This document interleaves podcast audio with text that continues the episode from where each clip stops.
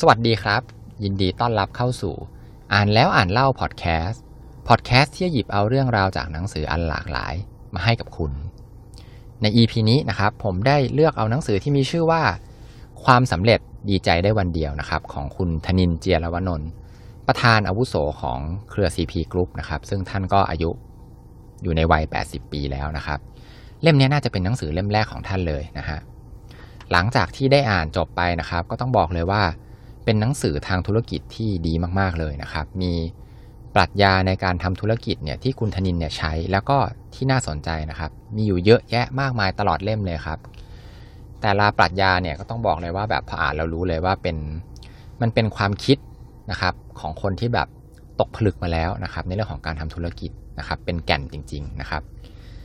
ตัวหนังสือนะครับ เนื้อหาเนี่ยก็ได้เล่าตั้งแต่สมัยที่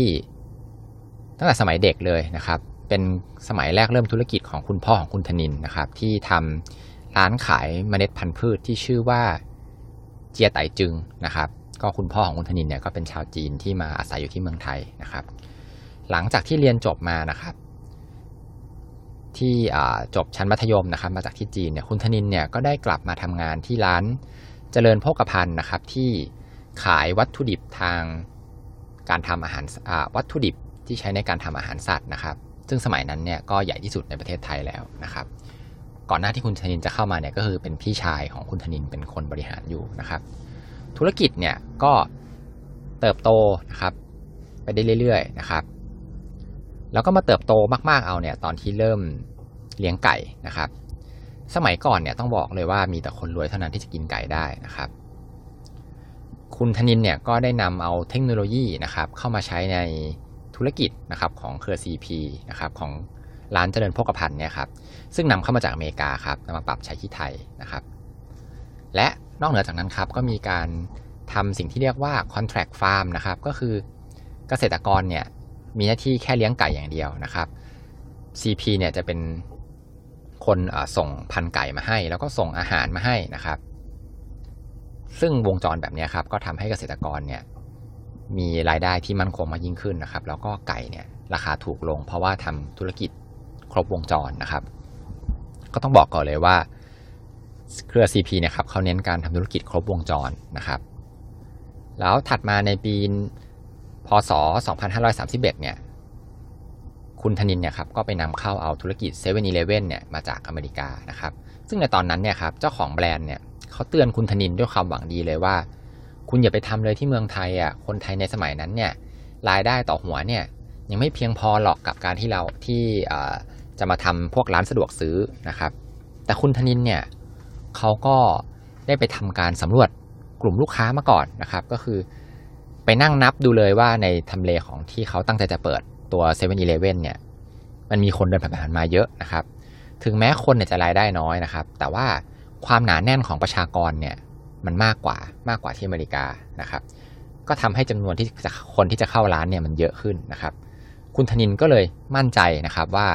ถ้าเปิดเซเว่นอีเลเว่นเนี่ยเขาจะประสบความสำเร็จได้ ซึ่งก็อย่างที่รู้ๆกันครับว่ามันถูกของคุณธนินจริง ๆนะครับ ก็คือต่อหัวเนี่ยรายได้น้อยนะครับ ต่อบินอาจจะน้อยแต่ว่าก็มีคนเข้าเยอะนะครับ สุดท้ายเนี่ยยอดกำไรมันก็เยอะนะฮะในส่วนของวิสัยทัศน์ทางธุรกิจเนี่ยครับของไทยเนี่ย คุณธนินเนี่ยครับก็มีข้อเสนอแนะที่น่าสนใจมากมายเลยครับ อันนี้เป็นเรื่องของแบบการทำธุรกิจในระดับ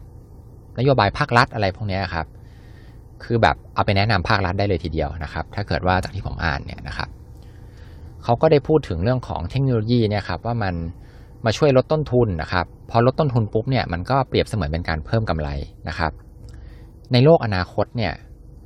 จะสู้ด้วยค่าแรงที่ถูกเนี่ยแบบที่ไทยเคยทำมาก่อนเนี่ยครับมันไม่ได้แล้วนะครับ มันต้องสู้กันด้วย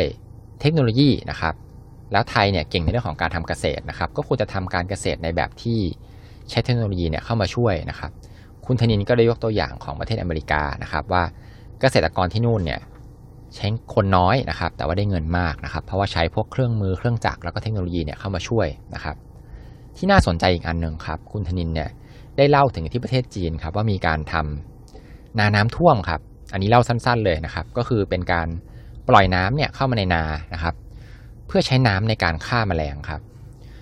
คุณธนินบอกว่า ถ้าเกิดปล่อยน้ำให้ท่วมนาเนี่ยหนึ่งชั่วโมงนะครับมแมลงเนี่ยมันก็จะจมน้ำตายหมดแล้ว แต่ข้าวเนี่ยมันทนได้ถึง 8 ชั่วโมงนะครับ แถมในระหว่างนั้นเนี่ยยังเลี้ยงปลาได้ด้วยนะครับ อันนี้ก็เป็นวิธีการที่แบบใช้งบประมาณน้อยนะครับ ไม่ต้องใช้สารเคมีแล้วก็ ทำให้ได้ผลลัพธ์เนี่ยมีประสิทธิภาพนะครับ อันนี้ก็เป็นเคสสองที่จีนนะครับ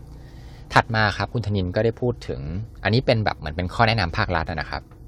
คุณธนินเนี่ยก็ได้พูดถึงสิ่งที่เรียกว่า smart farmer ครับ คุณธนินเนี่ยก็ได้พูดถึงว่าคนเราเนี่ยจริงๆแล้วเก่งไม่เท่ากันหรอก เกษตรกรก็เหมือนกัน สมมุติว่ามีเกษตรกรอยู่ 20 คนนะครับ มีมีที่ดินคนละไร่นะครับ อันนี้ผมสมมติตัวเลขขึ้นมาเองนะครับ ก็มี 20 ไร่ใช่ไหมครับ คือไปทำคนละไร่คนละไร่เนี่ยแต่ละไร่เนี่ยก็จะได้ผลลัพธ์ไม่เท่ากันเพราะว่าเกษตรกรเนี่ยเก่งไม่เหมือนกันนะครับ คุณธนินแนะนำว่าให้เลือกคนที่เก่งที่สุดเลยครับถ้าให้ทำงานแทนคนที่เหลือทั้งหมดนะครับ มันจะได้ผลลัพธ์โดยองค์รวมเนี่ยดีกว่านะครับ ก็คือคนที่เก่งที่สุดใน 20 คนเนี้ยเอามาทำไร่แล้วก็เทค 20ไร่มาเลยนะครับ ส่วนคนที่เหลือเนี่ยครับก็ให้แบ่งสรรปันส่วนเงินไปในฐานะที่เป็นเจ้าของที่ดินนะครับ คืออีก19 คนเนี่ยไม่ต้องมาทำแล้ว แต่ก็ได้รับส่วนแบ่งในฐานะที่เหมือนให้เช่าที่อะครับ คนพวกนี้ก็จะมีเวลาเหลือนะครับ แล้วก็เอาเวลาตรงนี้ครับไปหารายได้ทางอื่นนะครับ อาจจะไปทำงานอื่นก็ได้ เพราะคุณไม่ต้องทำไร่ทำนาแล้วนะครับ อันนี้เนี่ยโดยองค์รวมแล้วเนี่ยจะได้ประสิทธิภาพแล้วก็คุ้มค่ามากกว่านะครับ ผมอ่านอันนี้เสร็จแล้วผมก็คิดว่าเอออันนี้เป็นเป็นแนวคิดที่น่าสนใจทีเดียวนะครับ แต่ก็ไม่รู้เหมือนกันว่าทำจริงๆแล้วเนี่ยมันจะ work หรือเปล่า เพราะว่าไม่ได้ไม่ได้มีความรู้เรื่องเกษตรกรรมจริง ๆ นะครับ อีก part หนึ่งนะครับ เป็น part ที่ต้องบอกเลยว่าส่วนตัวเนี่ยชอบที่สุดเลยนะครับ เป็นเรื่องของการบริหารคนนะครับในแบบของคุณธนินท์นะครับ คุณธนินท์เนี่ยได้พูดเอาไว้ในหนังสือว่า คนเก่งเนี่ยที่มาร่วมงานกับเราเนี่ยจะไม่จำกัดนะครับ ว่าต้องเป็นคนไทย หรือเป็นคนประเทศใดประเทศหนึ่ง หรือว่าจะต้องเป็นคนในครอบครัว การที่จะลงทุนไปทั่วโลกเนี่ยถ้าเราไปจำกัดว่าเราจะต้องเอาคนไทย หรือจะต้องเอาคนในครอบครัวไปทำเท่านั้นเนี่ย มันไม่มีทางพอหรอก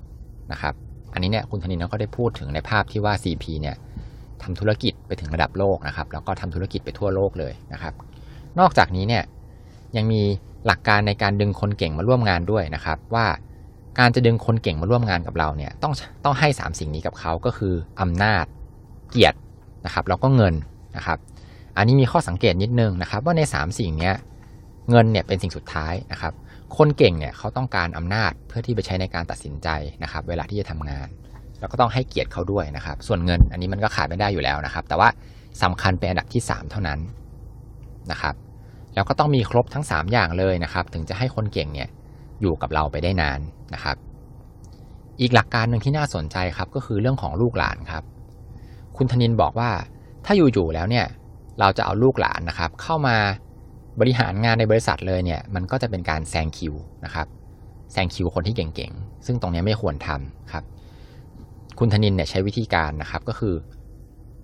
เวลาจะเอาลูกหลานเข้ามาในธุรกิจเนี่ยครับเขาจะยังไม่เอาเข้ามาเลยครับเขาจะให้ลูกหลานเนี่ยไปทำธุรกิจใหม่ ๆ มาก่อนนะครับ ให้ลูกหลานเนี่ยได้มีโอกาสโชว์ฝีมือนะครับ แสดงความสามารถให้เต็มที่เลยกับธุรกิจใหม่นะครับ ถ้าเกิดทำได้ดีเนี่ย นอกจากว่าลูกหลานของท่านเนี่ยจะได้รับการยอมรับจากคนในองค์กรแล้วเนี่ย CP เนี่ยก็ยังได้ธุรกิจใหม่มาเป็นของแถมอีกด้วยนะครับ อันนี้อย่างที่บอกไปว่าเป็นวิธีการที่น่าสนใจมากๆเลยนะครับ อีกอันนึงนะครับ อีกวิธีหนึ่งที่ผมก็ชอบมากๆเช่นกันนะครับ ท่านก็เล่าว่า เนื่องจากว่าท่านเนี่ยมีพี่น้องหลายคนนะครับ ท่านเคยพูดเอาไว้ว่า ผมไม่เคยคิด ว่าถ้าเกิดผมทำมากเนี่ย มีร้อยหนึ่ง ผมควรจะได้สักเจ็ดสิบแล้วก็แบ่งให้พี่น้องเนี่ยคนละสิบคือท่านมีพี่น้องทั้งหมดสี่คนนะครับ ผมเนี่ยกลับคิดว่า ผมต้องทำให้ได้สักสี่ร้อยนะครับ เพื่อที่ผมจะได้แบ่งได้คนละร้อยเท่า ๆกัน แค่เนี้ยผมก็ได้มากกว่าเจ็ดสิบแล้วนะครับ อันนี้อันนี้ส่วนตัวนะครับ ผมมองว่าคือแต่จริงๆอะครับทำแบบเนี้ยมันเหนื่อยมากกว่าเดิมนะนะครับ แต่ก็คิดแบบนี้แหละครับ ถึงทำให้เครือ CP มันก้าวหน้านะครับ แล้วท่านก็ยังได้เล่าอีกครับว่า เวลาท่านจะส่งคนไปดูงานนะครับ ไปดูพวกเทคโนโลยีใหม่ ๆ ที่เมืองนอกเนี่ย ท่านจะส่งคนไปนะครับ อย่างน้อยๆเนี่ยสามรุ่นครับ ก็คือรุ่นอายุ 50 ปีขึ้นไปนะครับ รุ่นอายุประมาณช่วง 40 แล้วก็รุ่นอายุประมาณ 30เนี่ยให้ไปพร้อม ๆ กันนะครับ เพราะว่าถ้าเกิดว่าคนไปดูงานแล้ว เป็นคนที่เป็นผู้บริหารเลเวลเดียวกันอายุใกล้ ๆ กันเนี่ยแนวความคิดหรือความคิดเห็นที่ได้เนี่ยมันจะจะคล้ายกันนะครับ ไม่ได้ความรู้ใหม่ ๆ นะครับ แต่ถ้าเกิดว่าคุณเอาคนที่หลาย ๆ รุ่นไปเนี่ย ก็จะได้ความคิดเห็นที่แตกต่างนะครับแล้วก็จะได้แนวคิดใหม่ ๆ จากการที่มีคนหลายๆหลาย ๆ รุ่นแล้วก็จะได้มุมมองอันหลากหลายนะครับปรัชญาอีกอันหนึ่งนะครับที่น่าสนใจก็คือท่านพูดเอาไว้ว่า วันนี้เนี่ยถ้าเราเก่งพรุ่งนี้เราอาจจะไม่เก่งแล้วก็ได้นะครับ คือคำคมเนี่ยมีเต็มเล่มไปหมดเลยครับ แต่แต่ละอันนี่คือแบบไม่ใช่ซีซัวนะครับ ต้องบอกเลยว่าแบบอ่านปุ๊บเนี่ยรู้เลยว่า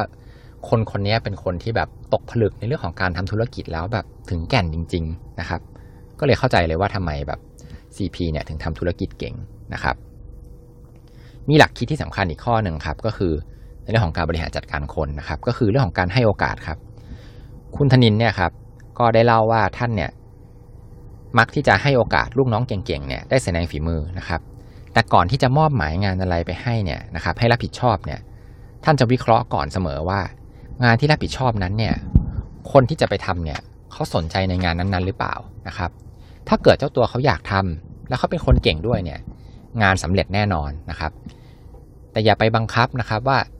ต้องมาทำงานนี้งานนั้นอะไรอย่างเงี้ยนะครับ ฝืนไปเนี่ยทำไปก็ล้มเหลวแน่นอนนะครับ แล้วเมื่อมอบหมายแล้วเนี่ยท่านก็จะปล่อยให้คนคนนั้นได้คิดแล้วก็ทำอย่างเต็มที่นะครับ ท่านก็เคยพูดกับลูกน้องเอาไว้อีกว่า ผมเนี่ย ไม่กลัวคุณทำขาดทุนสิบล้าน แต่ถ้าคุณทำขาดทุนสิบล้าน แล้วคุณไม่รู้ว่าขาดทุนเพราะอะไรเนี่ย ผมก็จะไม่ให้โอกาสคุณอีกนะครับ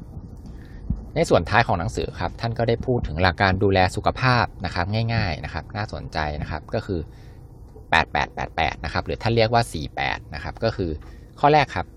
กิน 80%นะครับ ก็คือกินให้อิ่มแต่พอดีนะครับ อย่ากินอิ่มเกินไป ข้อ 2 ครับ ให้นอนอย่างน้อยเนี่ย8ชั่วโมงนะครับ เรื่องนอนนี่เราก็คุยกันมาหลายรอบแล้วนะครับ อันที่3ครับให้เดินให้ถึง8,900ต่อวันนะครับ อันนี้ต้องบอกเลยว่าผมเคยใช้แอป track การเดินนี่ยครับโอ้8,000นี่เยอะนะครับ เยอะกว่าผมเดินอีกนะฮะ ข้อ4ครับก็คือให้ดื่มน้ำให้ได้วันละ 8 แก้วนะครับ ทิ้งท้ายนะครับ บททิ้งท้ายเลยหน้าท้ายสุดของเล่มเนี่ยท่านก็พูดเอาไว้ว่า วันนี้เราเก่งเนี่ย พรุ่งนี้อาจจะมีคนที่เก่งกว่า ถ้าเราไม่พัฒนาตนเอง ใครจะไปรู้วันข้างหน้าเนี่ย เราอาจจะล้มเหลวก็ได้ ฉะนั้นเนี่ยเรื่องมันยังไม่จบหรอก แล้วแบบเนี้ยจะให้ท่านเนี่ยไปฉลองได้ยังไง ความสำเร็จเนี่ยจึงดีใจได้วันเดียว แล้วก็พรุ่งนี้ก็ต้องมาทำงานต่อนะครับ อันนี้ก็จะเป็นเนื้อหาแค่แบบส่วนน้อยมากเลยนะครับ ที่ผมหยิบยกเอามาจากหนังสือเล่มนี้นะครับ ใครนะครับที่สนใจในเรื่องของธุรกิจนะครับปรัชญาในการทำธุรกิจ แนวคิดของผู้บริหารที่ เรียกได้ว่าน่าจะเก่งแทบจะเรื่องของการค้าขายนี่น่าจะเป็นตัวท็อปของที่เมืองไทยเลยนะครับ ก็จริงๆอาส่วนตัวแต่ที่อ่านเนี่ยก็จะมีเรื่องของแบบ ก็มีเหมือนเป็น PR บริษัทนิดๆนะครับ อันนี้ก็ก็ข้ามๆไปนะฮะแต่ต้องบอกเลยครับว่าคนทำธุรกิจนะครับหรือคนที่แบบสนใจในธุรกิจนี่ควรจะไปหามาอ่านมากๆเลยครับ แนะนำมาก ๆ เนื้อหานี่แบบเล่มไม่หนามากครับ แต่เนื้อล้วนๆเลยนะครับ จะมีพวกทฤษฎีสองสูงอะไรพวกนี้ที่ท่านท่านชอบพูดนะครับ แล้วก็ เรื่องของการทำธุรกิจของ CP นะครับทำไมถึงมาทำเรื่องของโทรคมนาคมอะไรพวกนี้ครับ ก็จะมีสอดแทรกอยู่ในเล่มนะครับ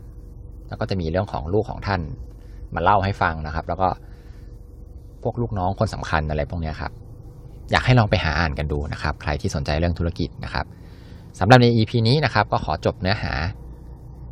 ในเล่มความสำเร็จดีใจได้วันเดียวแต่เพียงเท่านี้ครับ แล้วพบกันใหม่ EP หน้าครับ สวัสดีครับ